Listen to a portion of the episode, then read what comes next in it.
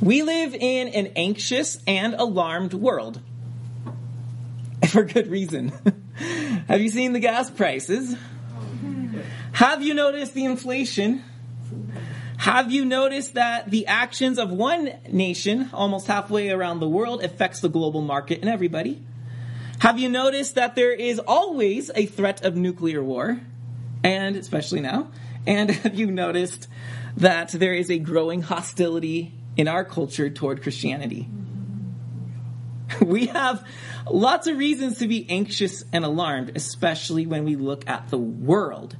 That's because Babylon, which in Daniel's case is a picture of the world for us, because Daniel is removed from his home in Israel and is now living as an exile in Babylon. We are exiles in this world, awaiting for the kingdom of God. Um, Babylon is a kingdom ruled by anxiety and alarm. It keeps us on constant alert for what's going to happen next and fear. Um, we see this in the book of Daniel, actually. I didn't notice until looking at chapter 7 that this is quite a theme in this book. So if you look at Daniel chapter 2, you'll notice that in verse 1, King Nebuchadnezzar had the dream of the statue of gold, uh, br- silver, bronze, and iron and clay, the, the statue, and he was alarmed by the dream. And so in Daniel 2, verse 1, we see that Nebuchadnezzar had dreams, and his spirit was troubled, and his sleep left him. This vision that Nebuchadnezzar had was so intense, he couldn't sleep anymore.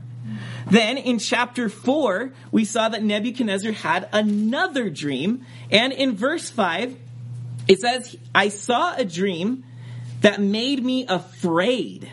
And as I lay in bed, the fancies and the visions of my head alarmed me. Daniel chapter 5. Belshazzar saw the finger of God writing on the wall while they're drinking out of the cups of the temple.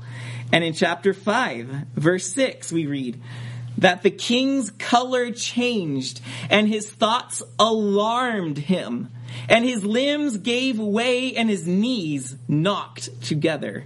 Or if uh, I understand properly, the scholars say that his, um, his body became untied his bowels were loosed.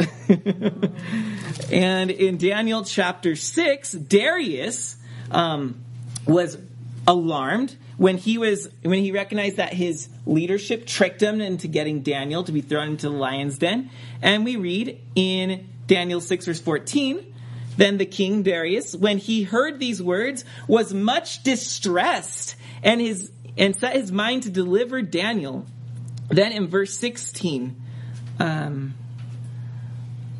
no, no, verse 18. Then the king went to his palace and spent the night fasting.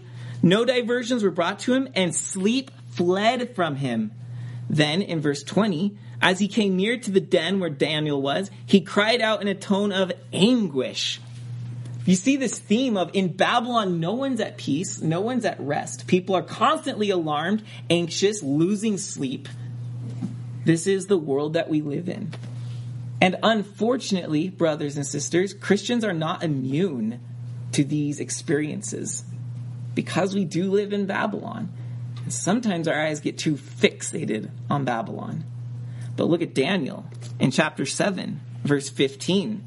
After he sees the vision, which we will look at in a moment, Daniel 7:15 says, "As for me, Daniel, my spirit within me was anxious, and the visions of my head alarmed me. And then in 7 verse 28, here is the end of the matter. As for me, Daniel, my thoughts greatly alarmed me, and my color changed. Daniel was emotionally distraught over what he had seen. So, what did Daniel see? Babylon leaves us feeling out of control we look at the world and we say, there's nothing I can do about it. And unfortunately, what often we do is we just sit there and ingest as much information about it as we can. And what this does is it creates an anxiety loop. We're anxious about it, so we got to learn more about it, and then we get more anxious the more we learn about it. And this is the Babylonian system to keep us trapped in this constant state of high alert and angst. But the good news that we see in Daniel 7 and 8 is that the kingdom of God has a different solution for us. That when we understand what the kingdom of God is, and that there is a king ruling the kingdom of God right now, that it's not vacate, that's not vacant, that we have a role to play. There is something we can do about our anxiety and our alarm. We have something to do. The kingdom of God gives us a role to play, and we get to, right now, practice what's coming in the kingdom of God. We're here to practice becoming rulers with Christ in the kingdom of God. That's a loaded statement. We'll unpack that. So let's look at Daniel's two visions Daniel chapter 7 and Daniel chapter 8. Now, Daniel chapter 7, um, this is in short, we're going to see uh, there are empires, they're, they're shown as beasts, they're, set, they're thrown down. Uh, the Son of Man appears, receives their dominion to rule a different kingdom that lasts forever. And then we see the Babylonian response to the Son of Man. It's not one of celebration or joy. And then in chapter 8, we're going to see the conquest of Alexander the Great and the aftermath of his conquest. Actually, in chapter 8, and we're going to spend very little time in it, chapter 8 is so clear. All my commentaries, for once, agreed on what it meant. It made it very easy. Um, it's about Alexander the Great. And in fact, it was so clear to the Jews and Alexander himself that the story is by Josephus, a Jewish historian who worked for the Roman Empire. He records a story in which when, ne- when Alexander the Great came to Jerusalem to destroy it, the priest came out with a copy of Daniel and showed him chapter 8. And Daniel was so convinced that it was a prophecy of himself that he asked the Jews, What do you want? I will give you gifts. He gave them gifts and he left Jerusalem intact and moved on. That's cool. That's wild. Daniel chapter 8 is pretty clear, at least as clear as prophecy can get. um, okay, but let's look now at chapter 7. So, oh, and in, one more thing. In short, um, what these visions show us is that the rule of empires, the power of empires, is backed by demonic beings. That's what these visions show. There are demonic beings behind the empires that animate them. And second, that the spirit of Babylon is the spirit of Antichrist. That Babylon is against Christ. And that the spirit is then transferred from one empire to the next. It just keeps going until you get to the ultimate end of time. So, Daniel chapter 7. This is what Daniel sees. 7 verse 1. I love this. This vision just stirs my imagination in so many directions. I'm going to try to keep this, you know, as timely as possible. in the first year of Belshazzar, king of Babylon, by the way, this is about 14 years before chapter 5, which is where Belshazzar is feasting when the Persians are surrounding him and the kingdom falls. You remember that? This is 14 years before that. So Daniel had a vision of Babylon's fall. Okay, so in the first year of Belshazzar, king of Babylon, Daniel saw a dream and visions of his head as he lay in his bed. Then he wrote down the dream and told the sum of the matter. Daniel declared. So here's his journal. I saw in my vision by night, and behold, the four winds of heaven were stirring up the great sea. And four great beasts came up out of the sea different from one another. The first was like a lion and had eagle's wings. Then I looked. As I looked, its wings were plucked off, and it was lifted up from the ground and made to stand on two feet like a man, and the mind of a man was given to it. And, verse 5, behold, another beast, a second one, like a bear it was raised up on one side. It had three ribs in its mouth and between its teeth. And it was told, Arise, devour much flesh. And after this I looked, and behold, another, like a leopard, with four wings of a bird on its back. And the beast had four heads, and dominion was given to it. After this, I saw in the night visions, and behold, a fourth beast, terrifying and dreadful and exceedingly strong. It had great iron teeth. It devoured and broke in pieces and stamped what was left with its feet. It was different from all the beasts that were before it, and it had ten horns. I considered the horns, and behold, there came up among them another horn, a little one, before which three of the first horns were plucked up by the roots.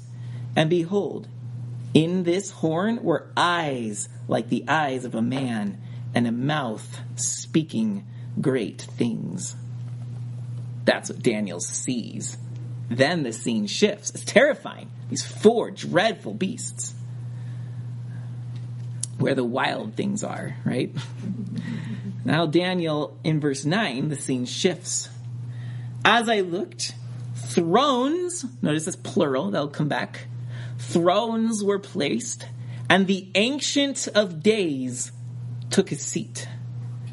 His clothing was white as snow, and the hair of his head like pure wool. His throne was fiery flames, and its wheels were burning fire. A stream of fire issued and came out from before him. A thousand thousands served him, and ten thousands times ten thousands stood before him.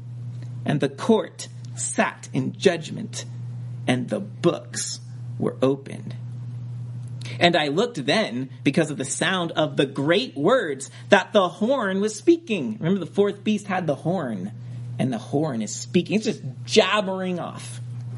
And I looked, and the beast was killed, and its body destroyed and given over to be burned with fire. As for the rest of the beasts, the first three, their dominion was taken away but their lives were prolonged for a season and a time. Then it seems perhaps the scene shifts one more time in verse 13. I saw in the night visions, and behold, with the clouds of heaven, there came one like a son of man. And he came to the Ancient of Days, and he was presented before him. And to him was given dominion and glory and a kingdom that all peoples, nations, and languages should serve him. By the way, that triad, peoples, nations, and languages, has been used throughout the book. Remember when Nebuchadnezzar said everyone worship this, this image? Uh, he used the phrase, all nations, peoples, and languages. And same, I don't remember where else now, but it's, it re, that's the refrain when it talks about the whole world. That's, so now, what Babylon thought it had, all peoples, nations, and languages, now this Son of Man has the peoples, nations, and languages. And his dominion, middle verse 14, his dominion is an everlasting dominion which shall not pass away, and his kingdom one that shall not be destroyed. Well, in reaction to this, that's where Daniel says, My spirit within me was anxious, and the visions of my head alarmed me. So now he's going to approach one of these angelic beings that's in the courtroom, the court scene we have. And he approaches in verse 16 one of those who stood there and asked him the truth concerning all this. So he, the being, told me and made known to me the interpretation of the things. Verse 17. These four great beasts are four kings who shall arise out of the earth. But the saints of the Most High shall receive the kingdom and possess the kingdom forever. Amen. Forever and ever. Amen. Amen. That, by the way, contrasts times. Uh, well, it'll come up later. We'll see it. Um, it's escaping me. Okay. Uh, verse 19. So then, the, Daniel says, okay, so now we know the four beasts are four kingdoms. What are these four kingdoms? Um, most, most agree that they are the, ba- the lion is the Babylonian Empire. The bear is the Persian Empire, also the Medes, they were kind of a combined empire. The leopard is Alexander the Great, the Greeks. That's why he was quick. And the four wings and the four heads, because Alexander dies and four generals take over his empire. Um, and then the last beast, notice that it's not named. The first is like a lion. The second is like a bear. The third is like a leopard. The fourth is given no description other than that it was the most terrifying. It's a mongrel, in other words. It's this mixture, and we don't know, Daniel doesn't know how to identify it. He doesn't even try to identify it. He just adds, oh, and it had horns. It had horns. Now, this fourth one is believed to be the Roman Empire. Um, these four kingdoms mirror the dream that Nebuchadnezzar had in chapter 2. He had the dream of the image, in which an image of a man, in which the head was gold, that was Babylon.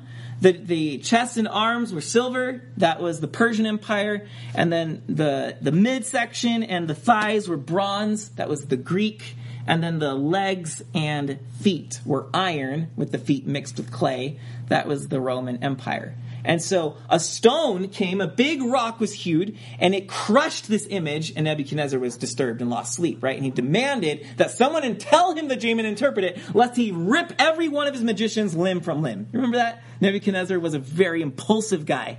Um, so this dream Nebuchadnezzar had is now essentially what Daniel's seeing in expanded form. The four beasts are the four parts of that image. But instead of a stone breaking the image, now there's this son of man and the ancient of days who cast down the beasts. They defeat the beasts and give the kingdom over to the saints of the most high. Um, this mongrel, this fourth beast, is by far the worst. We're going to get a lot of explanation on him starting in verse 19.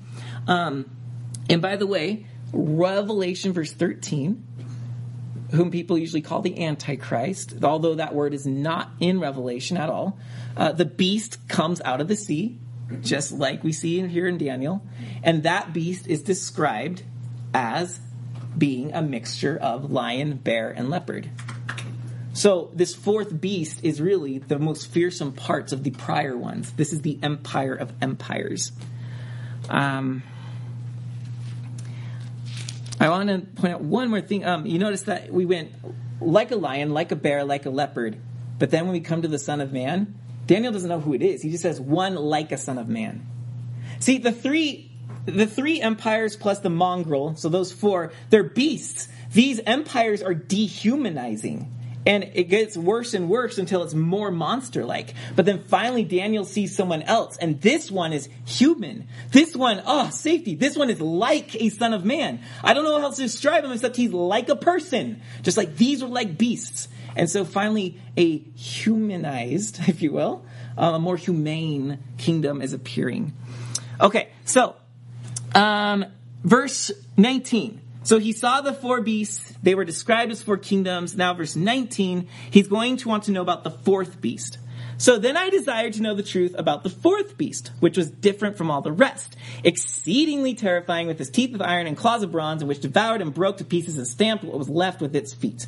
And about the ten horns, which corresponds to the ten toes of Nebuchadnezzar's dream about the image of a man um, and about the ten horns that were on its head, and the other horn that came up, and before which three of them fell, and the horn that had eyes and a mouth that spoke great things, and that seemed greater than its companions. So not only is there this terrifying beast, but this horn is really powerful within this terrifying, powerful beast. And so as I looked, verse 21, the horn, this great boastful, speaking, spewing out words horn, this horn made war with the saints and prevailed over them until the Ancient of Days came and judgment was given for the saints of the Most High. And the time came when the saints possessed the kingdom. Thus, he said, As for the fourth beast, so now we're going to learn about this kingdom. There shall be a fourth kingdom on earth, which shall be different from all the kingdoms, and it shall devour the whole earth and trample it down and break it to pieces. As for the ten horns, of course, the Roman Empire did that, right? Conquered everything known except for the eastern part of the world, which she just wasn't really on the radar in this time. Um, uh, they, they broke it to pieces. Verse 24, as for the ten horns, out of this kingdom ten kings shall arise, and another shall arise after them, and he shall be different from the former ones, and should put down three kings. So that's that obnoxious, loud, boastful horn. Verse 25, he shall speak, the horn, shall speak words against the Most High, and he shall wear out the saints of the Most High, and shall think to change the times and the law, and they shall be given into his hand for a time, times, and half a time. There you go. That's what I was trying to. Uh, the time, times, and half a time mirrors what we saw in 7 verse 14. His kingdom is one. Where did I read that? Oh, verse 18. Um, and they shall receive the kingdom and possess the kingdom forever, forever and ever. That is contrasting time, times, and half a time. So, what does that mean? Um, times, times, and half a time. Generally, it's said that that describes three and a half. So you have time one times two, so that's three together, and then um, half a time would be half. So then you got three and a half. Three and a half is significant because it's halfway to seven. Why is seven significant? Because seven represents completion of time.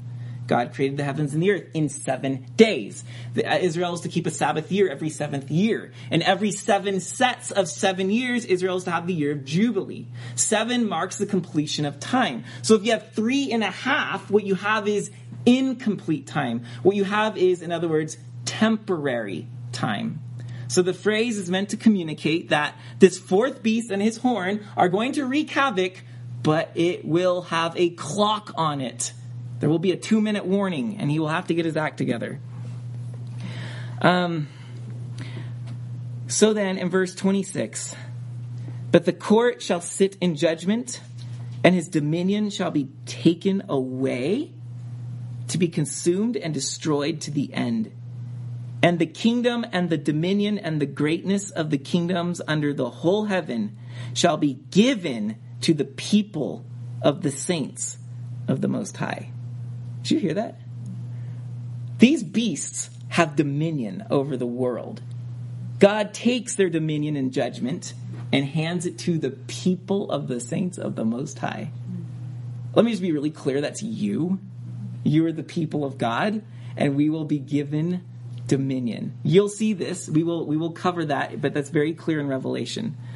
Um, and the uh, we and the uh, shall be given to the saints of the Most High. Last part of twenty seven.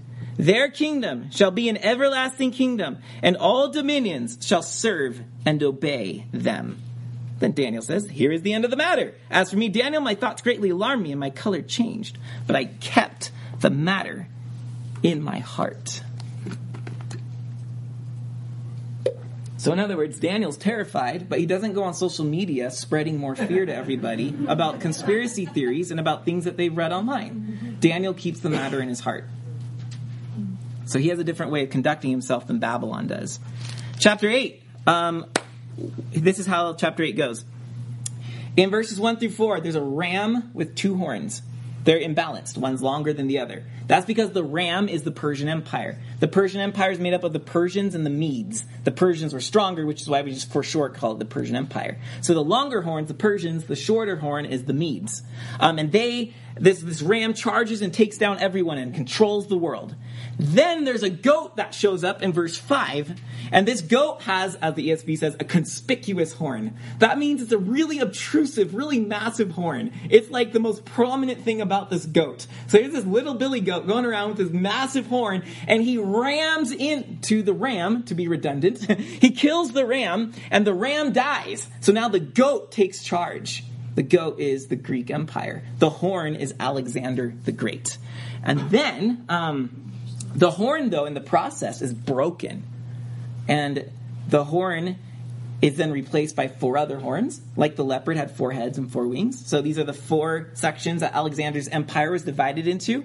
And out of these four horns, one little horn rises up, just like we saw in chapter 7, and he makes great boasts. It says he casts down the stars of heaven and tramples the temple of God. The stars of heaven probably depict the people of God because um, Abraham was told, so shall your descendants be, like the stars of heaven. So it's, it's propheset, prophetic talk. I just made up a word. Prophetic talk about um, the people of God. Yeah, prophetic. There's a better word. Uh, wow. Okay. That little horn, historically, was um, a guy named Antiochus Epiphanes IV. You can read about this in the book of Maccabees, which is a historical document, just not an inspired document. It's really fascinating, actually. And he basically wrecks havoc on the temple. And he sets up altars to Zeus and um, the Jews cannot be circumcised, they cannot keep the law, and people are killed for doing so. And it was a terrible, terrible, great persecution. He becomes this foreshadow. Again, remember the spirit of Antichrist is in all the empires, because the empires are animated and empowered by demonic forces.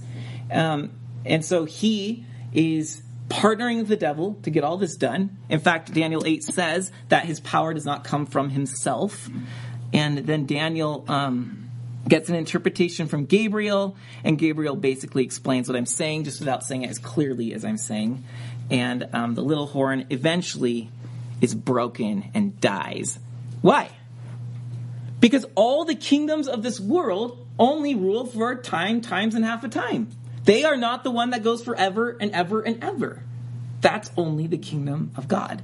So Daniel's alarmed by all this, but in some way, we get to look at this and find great comfort because we have the benefit of looking backward while Daniel's looking forward. Daniel doesn't quite understand what he's seeing, but we have the benefit of now sitting where we are as Christians. We can look at that and say, oh, that makes a lot more sense, and this is comforting for us. So we need to put on our Christian glasses to look at this prophecy and understand how this should undo our Babylonian alarm and anxiety. So, in contrast to the terror of these dehumanizing beasts, Daniel sees one like a son of man who receives eternal dominion. So I want to emphasize most of our time right now on verses 13 and 14 of chapter 7 because these these verses are huge. They're just in purple in my Bible. I just write things, I color things, and this one's just purple because it's just look at me. it's an important one. Um, okay, so this what we see here is in verse 13, Daniel says that he sees one like a son of man, and then it says that he was in verse 14 he was given dominion. Now, these two words by themselves should trigger in our minds another story in the Bible. Son of man, dominion. Um, oh, Genesis 1. God created humanity in his image and he gave them dominion over the fish of the sea, the birds of the air, and the beasts of the earth. Um, then you start looking at this and you go, wait a minute, there's a lot more imagery from Genesis 1 here. Genesis 1, verse 2, begins with darkness. Daniel says that these were the visions of the night. And then the earth is covered in water. Daniel sees that the seas are being agitated. And we then read that the Spirit of God hovered over the surface of the waters. Here in Daniel, we read that the winds were stirring up the waters. Now, that does connect because the, the word in Hebrew for spirit and the Hebrew translation of this Daniel chapter 7, because it was originally in Aramaic, but that's another thing, um, it's the same word, ruach. The Ruach of God hovered over the waters in Genesis, and then the Ruach stirred up the seas in Genesis uh, in Daniel chapter seven.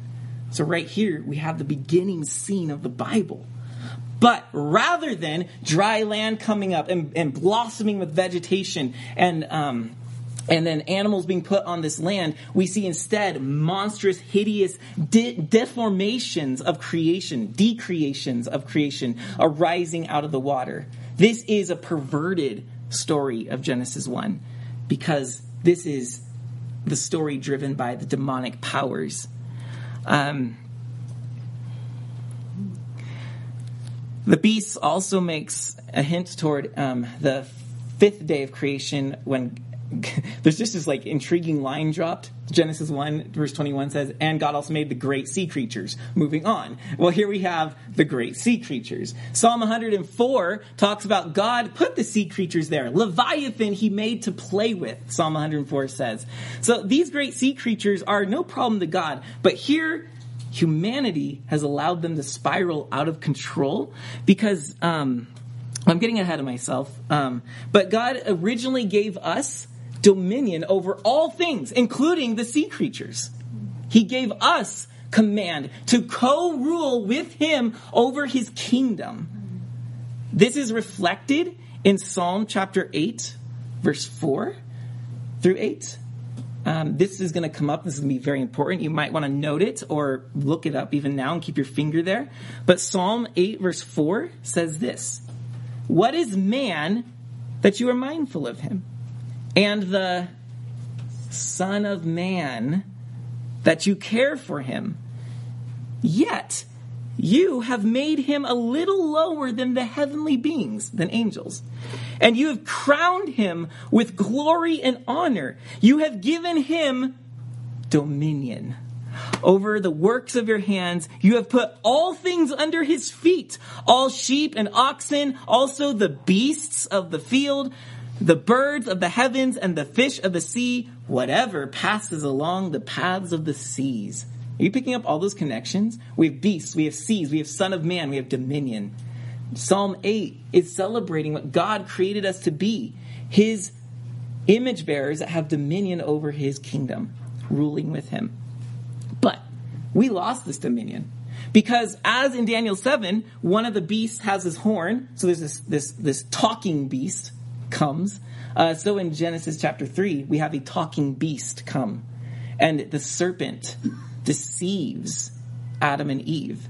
And what they do in disobeying God and obeying the serpent instead is they transfer the dominion that God gave to humanity. They transfer, I should say we, we transfer that dominion over to the devil. And so now the serpent, the beasts, are the ones that have dominion over the earth. And we are we see this reflected in our lives every day. Um, we no longer exercise, well, we don't exercise dominion over creation. You don't see me walking on water like Jesus did. You don't see me setting out my fishing line and I want 50 fish to bite this one.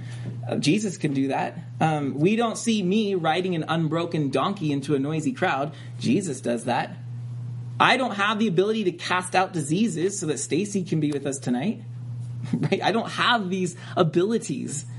I don't have dominion over creation because we've given that over to the dark powers. And so, what we see as a result is that the creation has dominion over us. We are subjected to famine, to fire season, to lack of rain. We're subjected to crops failing, to getting a broken leg or a cold or a coronavirus. We are dominated by the creation. The whole intention has been flipped. And in Daniel 7, we see that. It's the beasts. These beastly monsters have dominion over the human race. It's a, this is why Daniel is so terrified because he gets a stark picture of the world we live in and why we experience anxiety and alarm we are dominated by the beasts. But one more figure shows up, and it's not like a beast, it's like a son of man. And this son of man defeats the beast and receives an eternal kingdom. Now, son of man indicates that this figure is human. He's like a son of man. But the figure also is clearly equated with Yahweh God. If you look at 7 verse 9, I looked and thrones, plural, were placed. Thrones. Okay, you could say that all of this divine council, these divine beings around Yahweh are sitting on the thrones, and that's what it's referring to. But the only person seated in this scene is the Ancient of Days. The others are standing or around him. In fact, it said later that they were, um, they stood before him. The thousands stood before him. So there are thrones, but only one is seated, which is implying that someone else will get to sit on the throne with Yahweh. Also, we see in verse 13 that the Son of Man comes with the clouds of heaven. This is a very clear depiction of Yahweh, who always appeared to his people, or often appeared to his people in the form of a cloud. Who let, how did he lead them through the wilderness? Pillar of cloud? How did he descend upon the tabernacle when it was consecrated to him? In the cloud that filled the tabernacle. When Solomon dedicated the temple, the cloud filled the temple so that no one could even enter the outer courts. When Jesus was on Mount Transfiguration, I don't remember the mountain name, but you know, the Mount of Transfiguration, there the cloud came around him and said, This is my son. God manifests himself in the glory cloud. And here the Son of Man comes with the cloud. He is one with Yahweh. This is so evident to the Jews that in the time between the Old Testament and the New Testament, so in those, in those couple centuries before Jesus comes, they, there's writings in which they talk about the Son of Man figure in Daniel 7. And there's a lot of ideas about who the Son of Man was, but they all agreed that this figure was somewhat human and somewhat divine with Yahweh.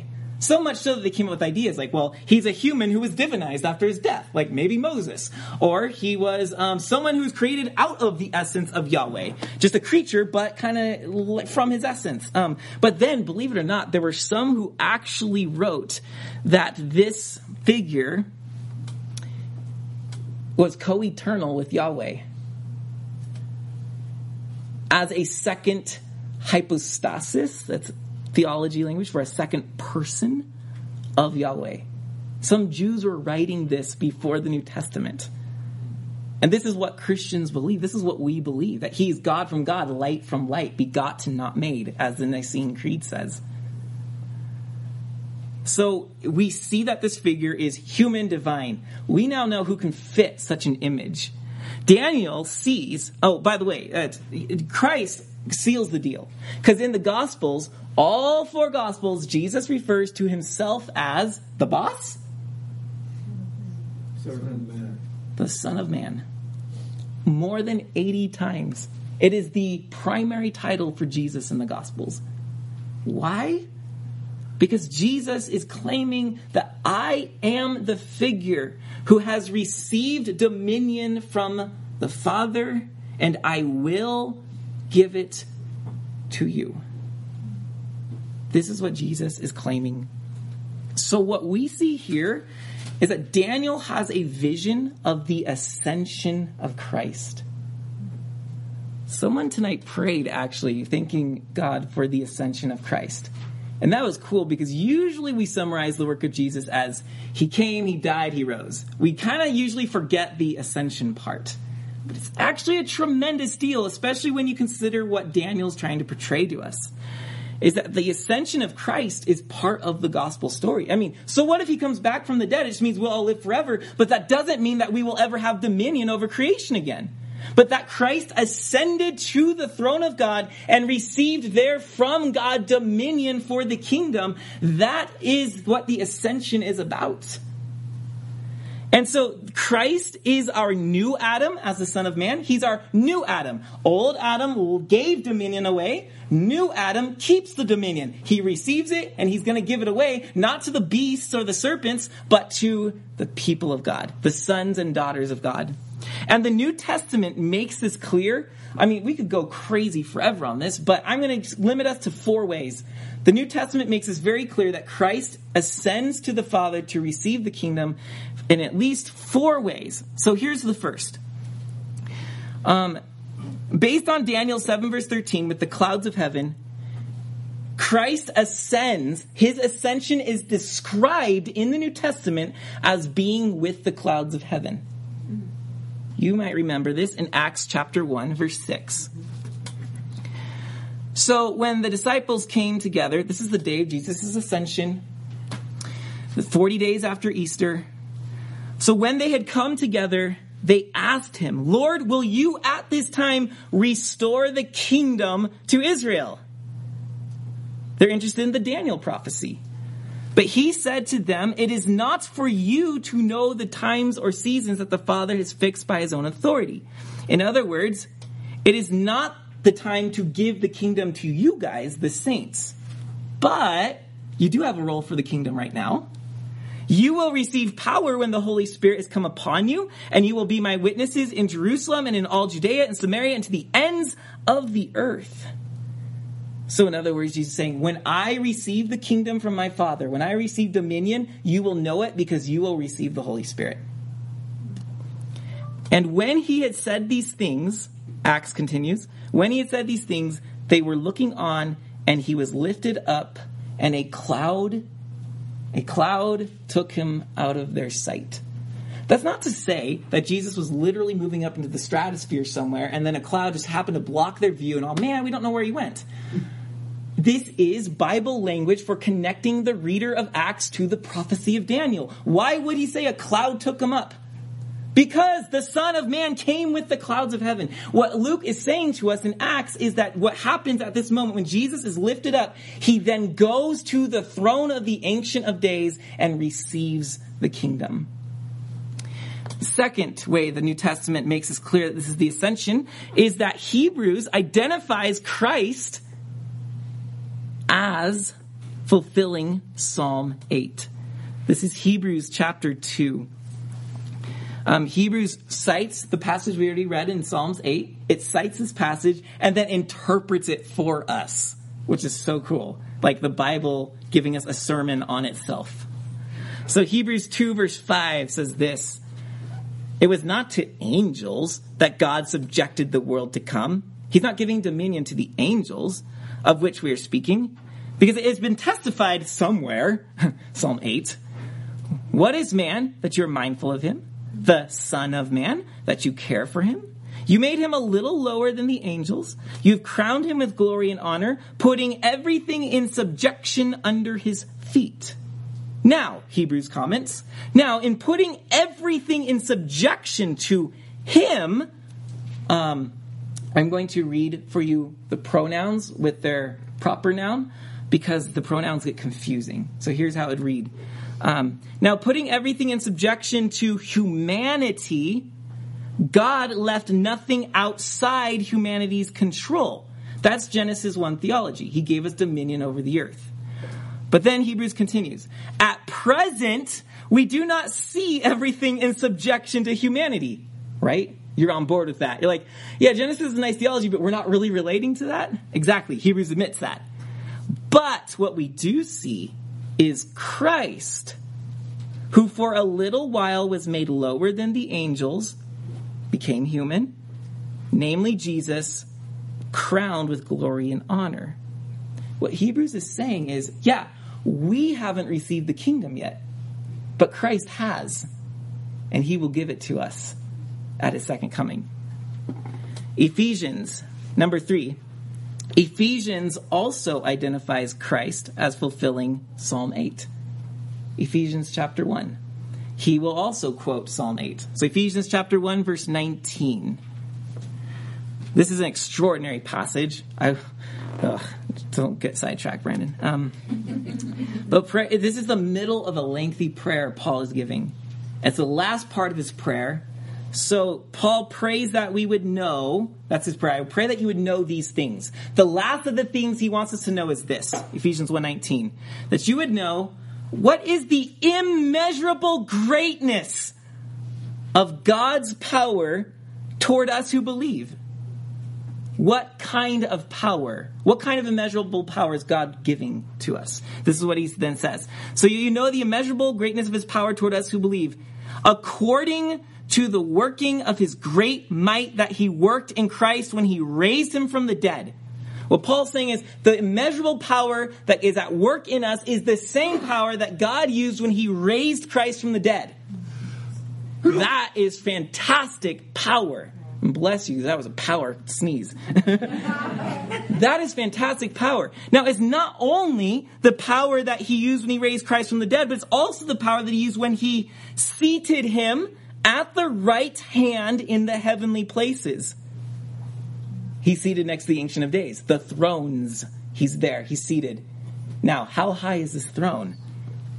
Oh, it's kind of between God and us. No, no, no. It's all the way up. This is how Paul describes it. Seated him in the heavenly places, far above all rule, far above all authority and power and dominion, and above every name that is named, including the Ancient of Days.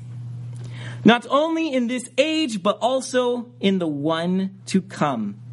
And God, now he cites Psalm 8 verse 6, and God put all things under his feet. Remember? The Son of Man in Psalm 8 will have all things under his feet.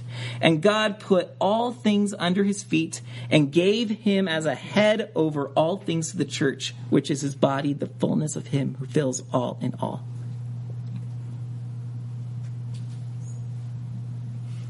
Daniel 7 has happened. Christ has received the kingdom from the Father. Then fourth way the New Testament says this is that Daniel 7 is expanded on.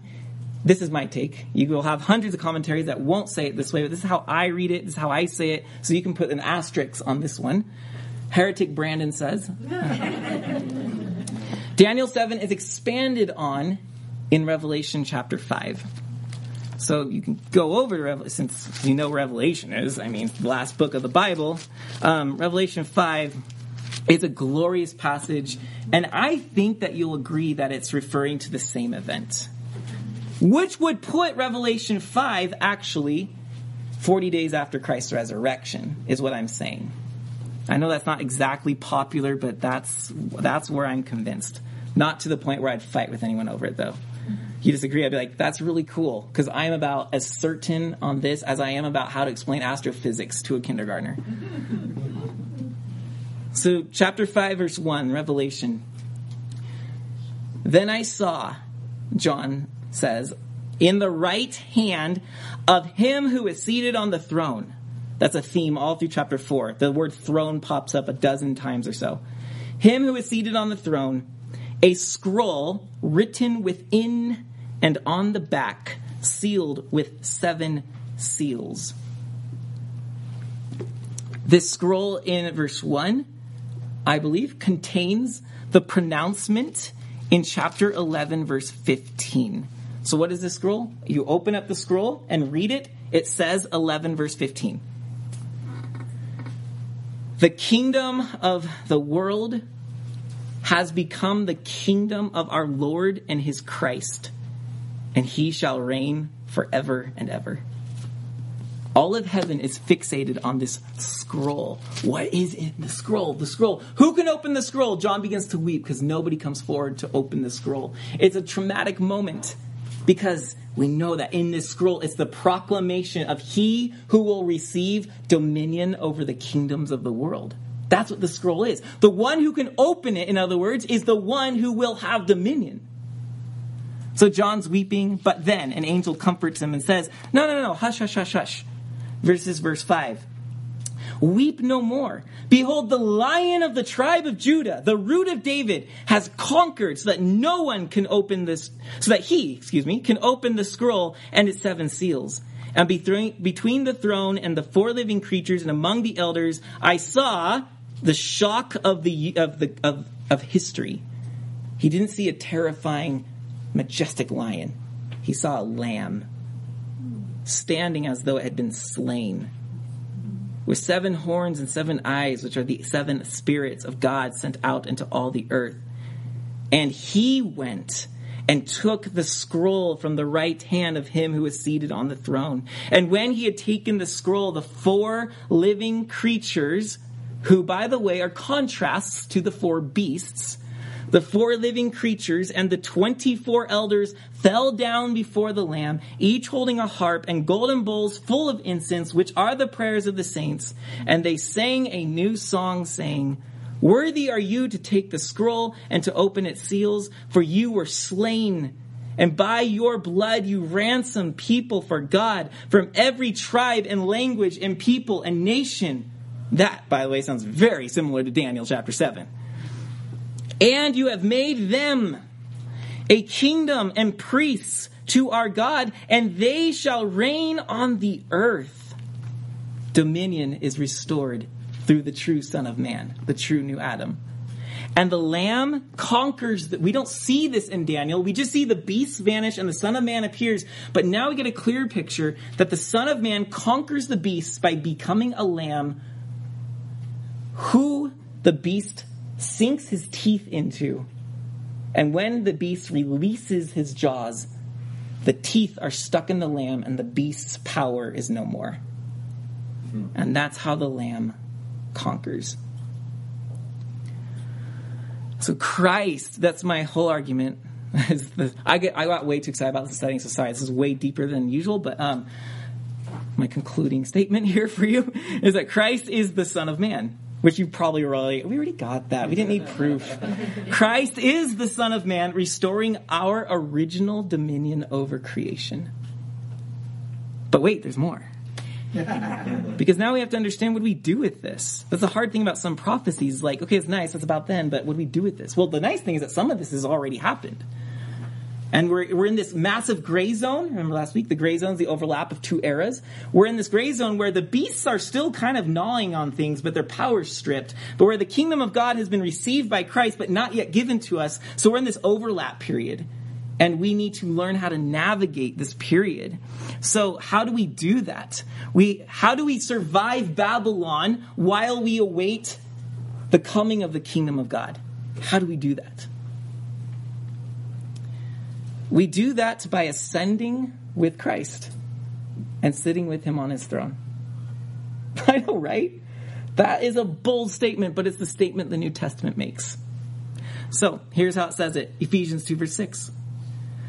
God raised us up with Christ and seated us with him in the heavenly places in Christ Jesus. You know Ephesians is saying there? As Christ ascended, we too have a throne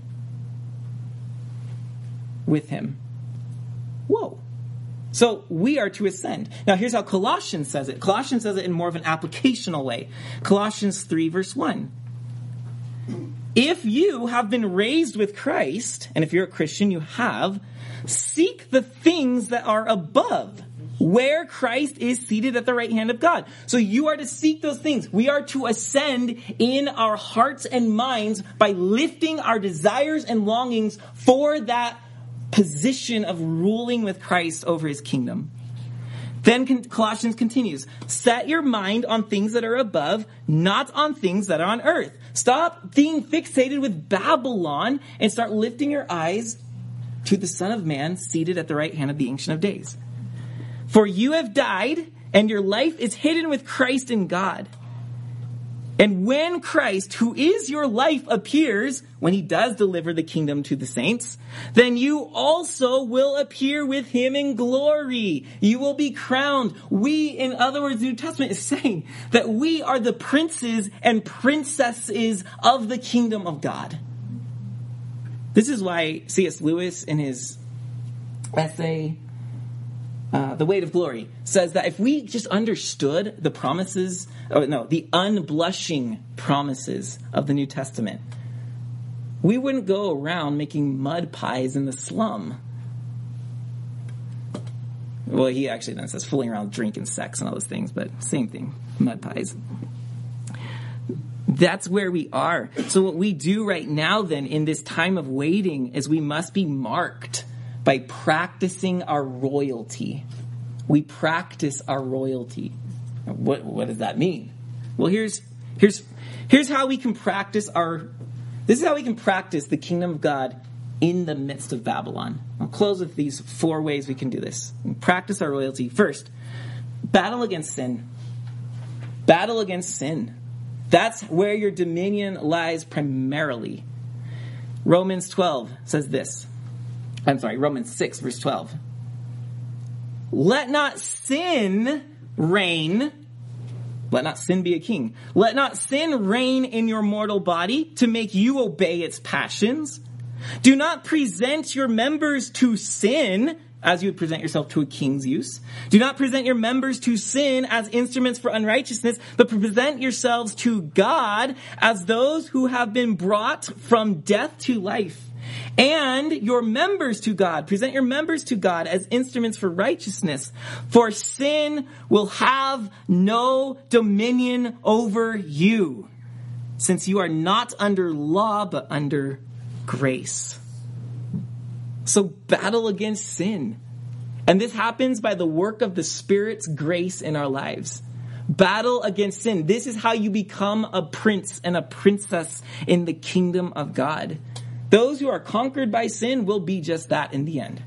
But those who conquer sin, they will demonstrate the rulership muscles that the kingdom of God uh, is made of. Second, live by faith. Now, that doesn't mean live by blind trust in God. That is part of faith, but that's not what I mean here. Uh, faith is not so much a belief in a set of facts, but, but faith is loyalty it's faithfulness. It's allegiance to your king. Mm-hmm. Live by faith means know who your king is and don't betray him. Don't bow down to other kings as well. Um, we can do this um, ways we can strengthen our loyalty, and these are just simple things I want to throw out there. They're super practical because we do them.